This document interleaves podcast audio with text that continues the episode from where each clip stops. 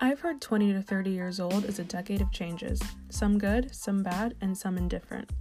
You don't have quite the disposable income you want, but you work to live and you have some fun.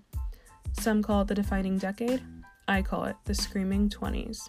It's the era of entering adulthood.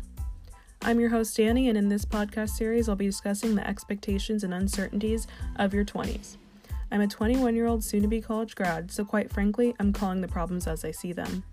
Hopefully, what I discuss here is relatable, but if it isn't, just enjoy me rants about the things I come across being in my 20s.